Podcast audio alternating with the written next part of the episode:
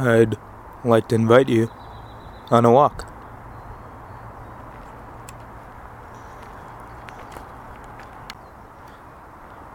When people track the outcomes of children over decades using various metrics of success. It appears that children tend to end up where you would think they're going to end up from the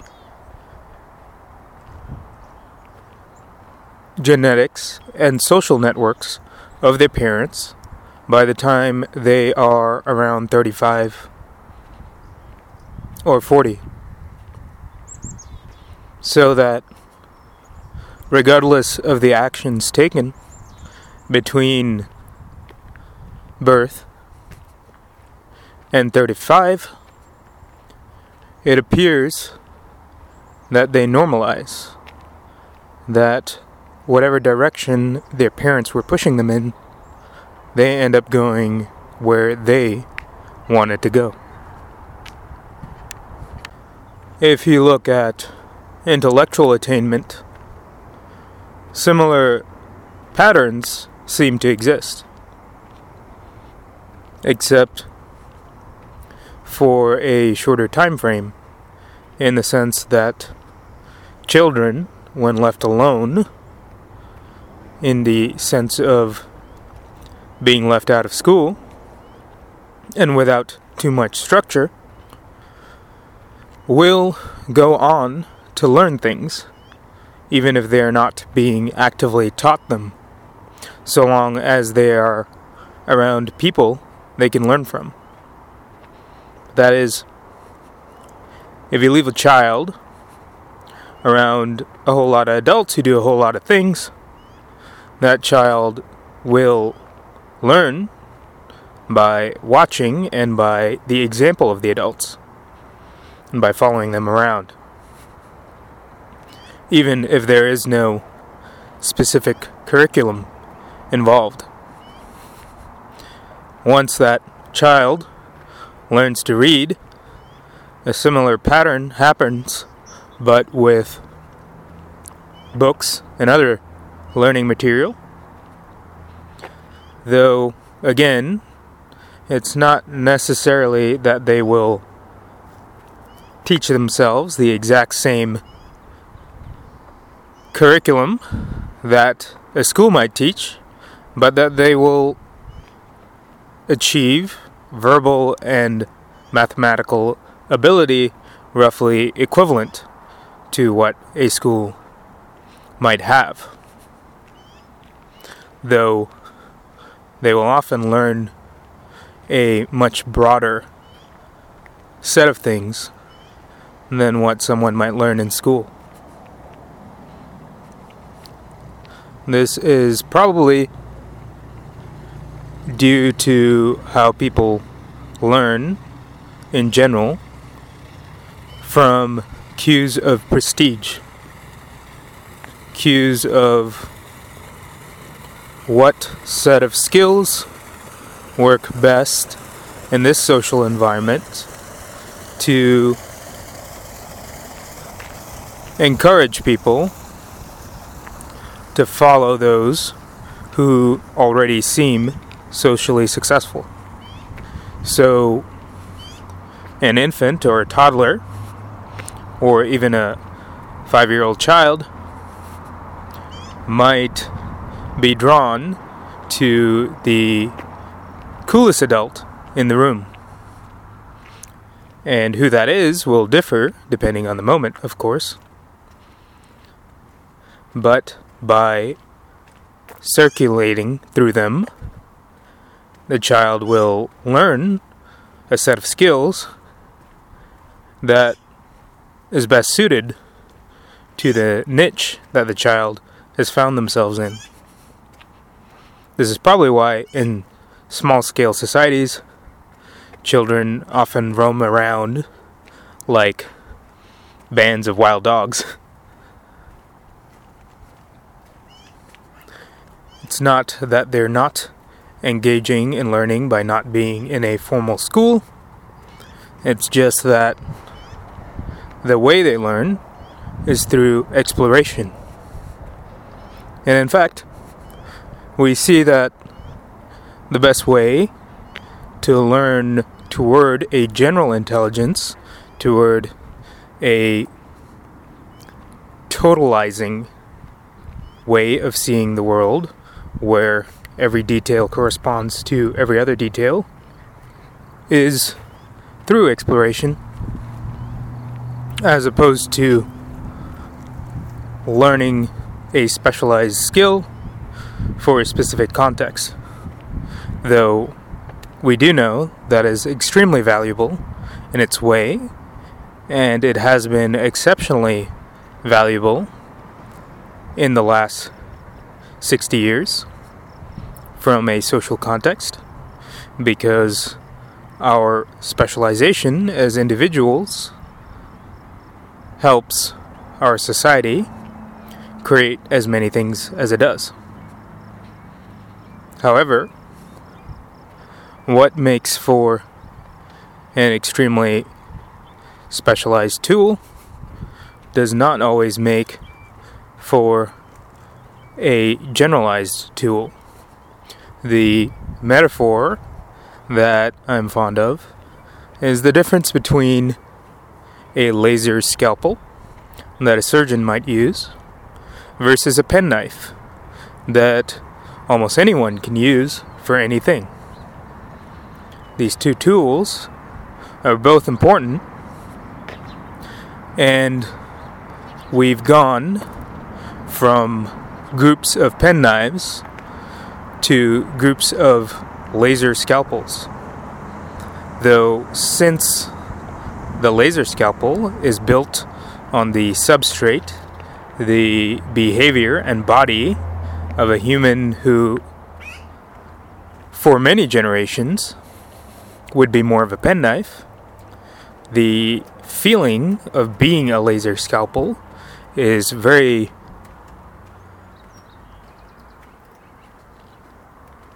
claustrophobic since you are being narrowed into a tiny space and are supposed to stay in that very narrow lane. This is why, among graduate students, mental health problems are much higher than in the general population. The more educated you are in that way, the more you're like a laser scalpel, the less space you have to live mentally. The less space you have to be all the other parts of yourself that are more like a penknife. Being cramped into this tiny mental space is psychologically painful. And behind a lot of the anxiety that people feel when they are, say, in a PhD program or in a competitive profession like being a doctor or a lawyer or a financial associate. Being a laser scalpel requires a gigantic system that is relatively rigid and stable in order to continue your function. Since the chain of dependence for the use of a laser scalpel is much longer.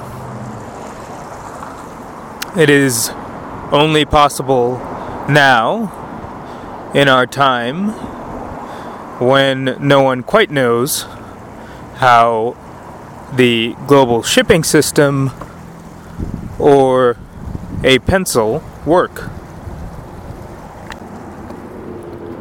Being a penknife is well suited to a more chaotic environment where very little direct information about the causality in the world is known because you're not sure what nature will do in five hours, let alone in five months.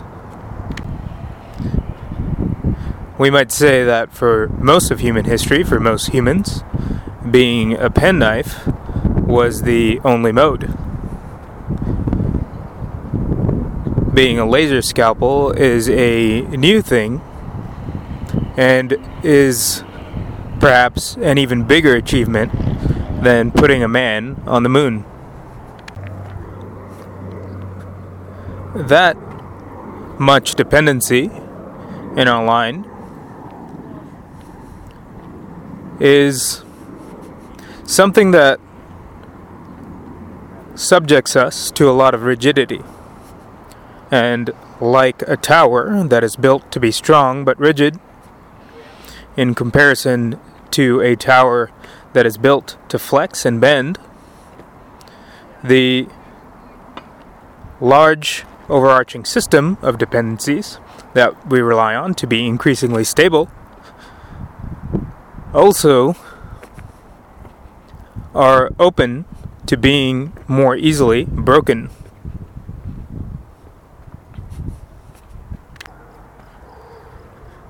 So, throughout history, in getting here, you would have times of collapse and creation, of building and go- growing ever more rigid, like the Tower of Babel, and being struck down for being too rigid. And in these cycles, we reached where we are now. But being at an unprecedented spot of stability, we've forgotten, in a lot of ways, how to be penknives. Or that the option, that the solution to many seemingly intractable problems that we have today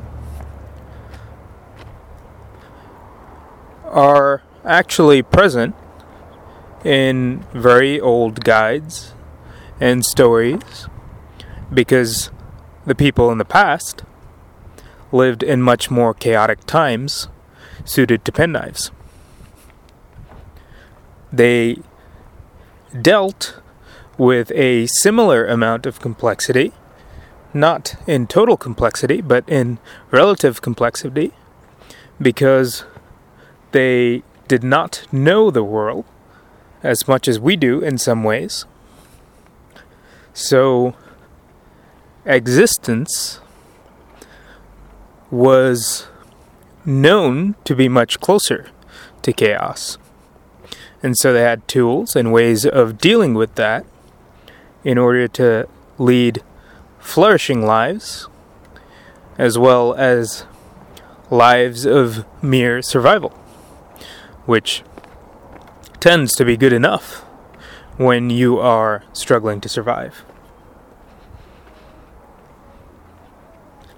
Today, when we are presented with the possibility of too much complexity because of our very recent past, having a time in which it seemed like complexity was being cut down and chopped away and that we were revealing everything in fine detail, it seems like we were preparing to be laser scalpels, only to find out that there was another hill beyond the one we were climbing, and that hill was much bigger, maybe even a mountain. So that we are dealing with high levels of complexity again. And this is why things like Gilgamesh or the Iliad are more relevant than ever before. Because in the past, when they were reaching their new heights, perhaps the birth of the laser scalpel in the form of building cities and stable civilizations for the first time, they were struggling with a lot of the same questions that we are today. The interplay between the human made order and the chaos of the world that underlies everything, including that human made order. There is in Gilgamesh the knowledge of reaching for immortality, of reaching for control, and realizing that it will lie ever slightly beyond your grasp. Even when it seemed you've come so close.